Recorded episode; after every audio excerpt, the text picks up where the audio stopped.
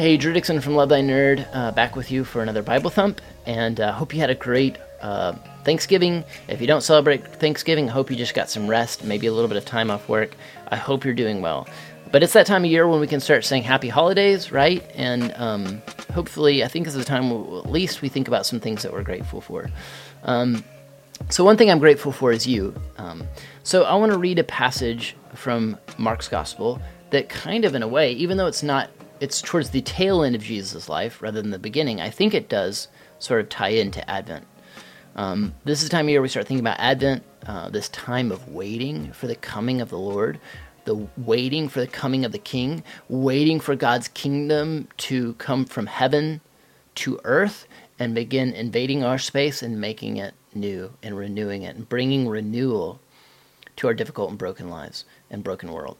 Um, so let's read. This is a weird passage that um, I think is difficult for a lot of us to understand, but um, I think there's a lot of hope in it. And I think it teaches us how to wait for the fullness of the kingdom of God to invade our world and to invade our lives. All right? Mark chapter 13, starting verse 1. As he was going out of the temple, one of his disciples said to him, Teacher, look what massive stones, what impressive buildings. Jesus said to him, Do you see these great buildings? Not one stone will be left upon the other, all will be thrown down. This is not all that different from what Jesus did earlier when he stepped into the temple and threw over the tables and said that you've made uh, this um, house of prayer into a den of robbers. Jesus um, put a stop, at least for a time, to the operation of the temple as a sign of judgment that one day the temple's not going to be here anymore. In fact, Jesus would say later that he himself is the temple, that he is our means to fellowship and nearness to God. Um, so, temple was a big deal in Jesus' followers' day. Uh, in Jesus' day, the temple was the most impressive building for miles and miles to come. It was the center of Jewish life and religion, like it was how you connected with God. It was a big deal. And Jesus saying it's going to be destroyed. Like and that, I think that's that's a really big deal. That was something that would trouble the disciples greatly. And so they say what we all say at times in our lives. In verse 3, while he was sitting on the Mount of Olives across from the temple, Peter, James, John, and Andrew asked him privately, Tell us, when will these things happen? What will be the sign that these things are about to be accomplished? We all have that question of when. Like, when is this going to happen? When is, um, like, for us lately and during COVID, I think a lot of us have been asking the question of, like, when is this going to be over? Like, when is life going to be normal again? For some of us, depending on where you live in the in the country, it maybe it feels somewhat more normal now. For some of you, in places where things are still really restricted, it still doesn't feel very normal at all. But even for those of us where um, we live in spaces where things are getting back to a semblance of normalcy, um, our lives have still been affected in ways that aren't undone by this pandemic. For me, like my livelihood, uh, my income, um, my financial security, um, lots of things have been impacted by this pandemic. Um, there's some good things that have come out of it too. Like I've gotten more time with my family. Like I'm closer with my kids. I eat breakfast with them every day now because now I work remotely. Um, lots of things there's some good things that have come out of it too. Don't mishear me. But I'm ready. I'm so ready for this to be completely over and to be a, th- a, a, a past memory. But I don't really see that end in sight yet. And you probably don't either. And it's frustrating. But yeah, we all have that question of when. When is my suffering going to come to an end? When is when are when are things going to change? Um, if there's this coming destruction of the temple, when is that going to happen? We want to know. That's that's going to be a big change to the daily life of Jesus' followers and of of, of Jews in Jesus' day. Um, if that's really going to happen, and people want to know when. So, verse 5 Jesus told them, Watch out that no one deceives you. Many will come in my name, saying, I am he. They will deceive many. When you hear of wars and rumors of wars, don't be alarmed. These things must take place, but it is not yet the end. For nation will rise up against nation, and kingdom against kingdom, and there will be earthquakes in various places and famines. These are the beginning of birth pangs. Okay, so is Jesus talking about the end of the world, or is he just talking about the destruction of the temple? That's the big debate here. And here's what I want to say like, I don't know. like, you want the big Drew interpretation. What is he talking about? He's talking about the end of the world, he's talking about the destruction of the temple. We don't really know. It's difficult to say. And either way you look at it, I don't think that's the point. I think the point is if you're going through suffering and difficulty, Jesus is calling us to be patient, to be patient in the midst of difficulty, suffering, frustration, confusion.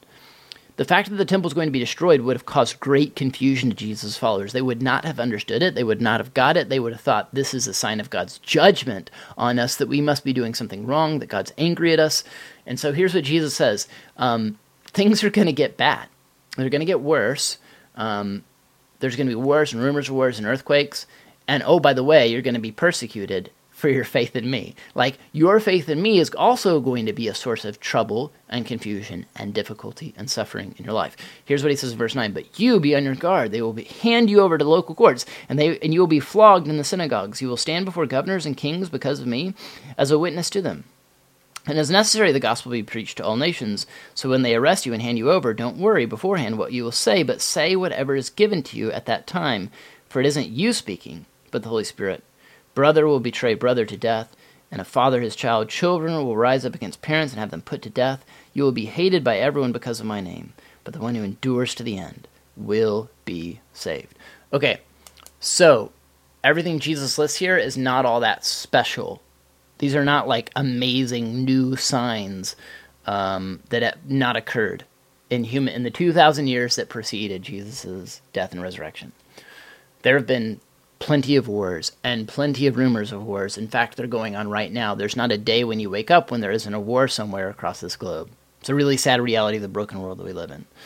Um, brothers rising up against brothers and children rising up against their parents. Like, that's really common in certain parts of the world. In fact, if you profess faith in Jesus in certain cultures, um, you're supposed to be disowned by your parents. And so, yeah, this isn't all that bizarre. This isn't new. This isn't special. Um, these are the kind of things that have happened for a long time. But what's Jesus' point in bringing these things up? So I'm not going to make I'm not going to fall in the line of whether this is all future, whether it's all like things that have already happened, or whether it's just looking forward to the destruction of the temple, which would happen in AD 70. Um, but what I do want to encourage us to do is be patient, no matter what we're going through, because I think that's the point.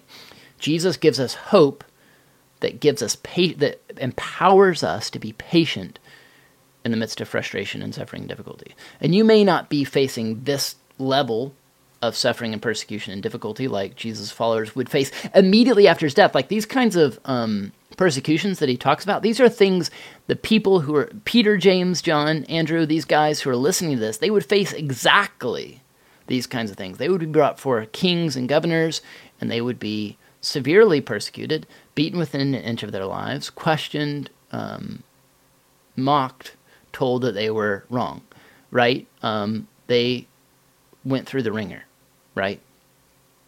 And so this isn't out of the realm of the pot. And by the way, like that's the kind of stuff that happens to plenty of people across the globe. Maybe not you, especially if you live here in America, like I do in the United States. Um, you probably don't experience this level of suffering and persecution and difficulty, but you do face suffering and persecution and difficulty on some level. And your suffering, your difficulty, your frustration in life is not small, it's not insignificant, it's not unnoticed by God. And this passage tells us how we can deal with that. Uh, it, tell, it gives us some hints about how we can be patient in the midst of it. Um, and I think the, the answer is found for us in verse 8. Jesus says, Nation will rise up against nation and kingdom against kingdom. There will be earthquakes in various places and famines. So, all this gnarly stuff is going to happen. And he says, These things are the beginning of birth pains. Uh, there's a lot of good news and hope in that little statement. These are the beginning of birth pains.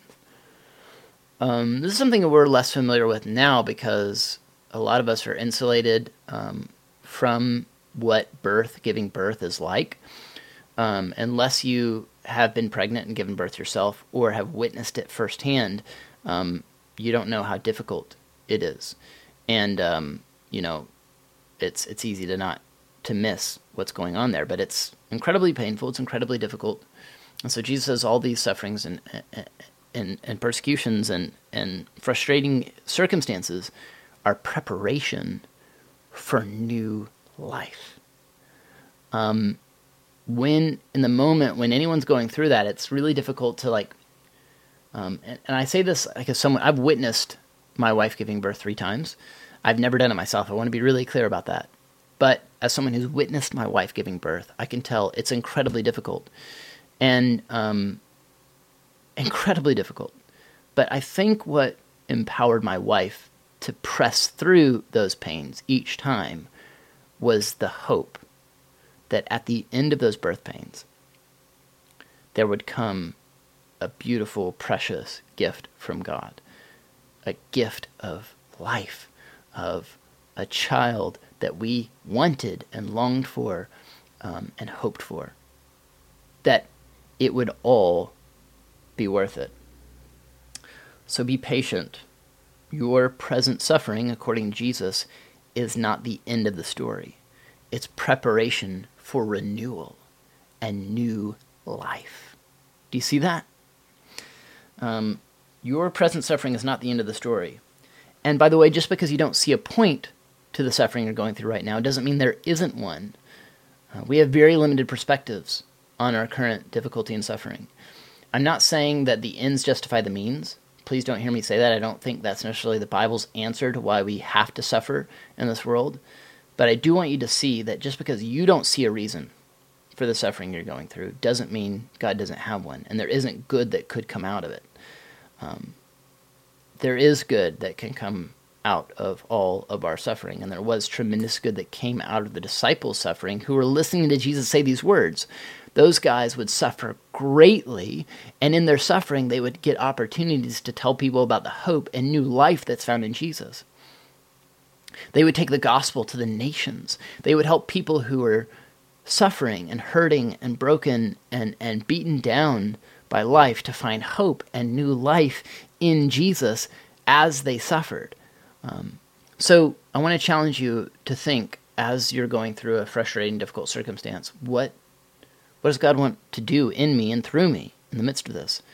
Um, uh, a pastor I respect um, once had came down with cancer, and um, he talked about as he was suffering, like pretty serious, like it could have gone really badly. Like the diagnosis was not good, and he talked about, I don't want to waste my suffering. I want God to use my suffering to give people hope and point people to Jesus. Um, I hope that encourages you. Um, if you're going through a frustrating or really difficult time, um, by God's grace, maybe that could be your prayer. God, help me not to waste my suffering, but to use it as a means to love others, serve others, point more people to the hope that's found in Jesus. Um, I think the second thing this passage challenges us to do is to expect it, to expect suffering and difficulty. This is a reality of life in this broken world. We should expect it, and when it comes, um, knowing that it's coming can help us be a bit more patient when it does come, doesn't it? Um, I think so. And then, thirdly, um, I think this passage reminds us of a very simple but important truth that we will be rescued. We will be rescued. Verse 13, you will be hated by everyone. I don't like that part. You will be hated by everyone because of my name, Jesus says. But the one who endures to the end will be saved. God is in the business of resurrection and renewal and rescue. He does not look upon your suffering and difficulty and frustration and go, nah, I don't really care. I'm not going to help that guy. Um, I see you're going through a really hard time, but, mm, you know, whatever. He does not have a nonchalant attitude about your suffering. He does not feel indifference towards your difficulty. Um, he says things like this Jesus, My burden is light. Take my yoke upon you. Jesus wants to take your burdens, your suffering. He wants to unburden you. He wants to help you in the midst of your suffering. And the way he does that is through his promise of new life. Jesus is going to make all things new. What you're going through now, please know it's not the end. It's birth pains. It's preparation for a much better, much more beautiful life. Now and in the age to come. And I say now because hope in Jesus now changes our perspective, doesn't it, on suffering? And it's not to say that Jesus is going to rescue completely from the suffering you're going through right now. He may not. But he can right now rescue you from that suffering in the sense of giving you a new perspective of knowing that's not the end and that God's doing something good in my life, whether I see it or not, and that he has a plan for me that that is worth that is worth the suffering because he is good and because he is king. and because He's making all things new. New life is on the horizon for everyone, everyone who looks to and trusts in Jesus. That is really good news. Thanks for your time. We'll see you again next week.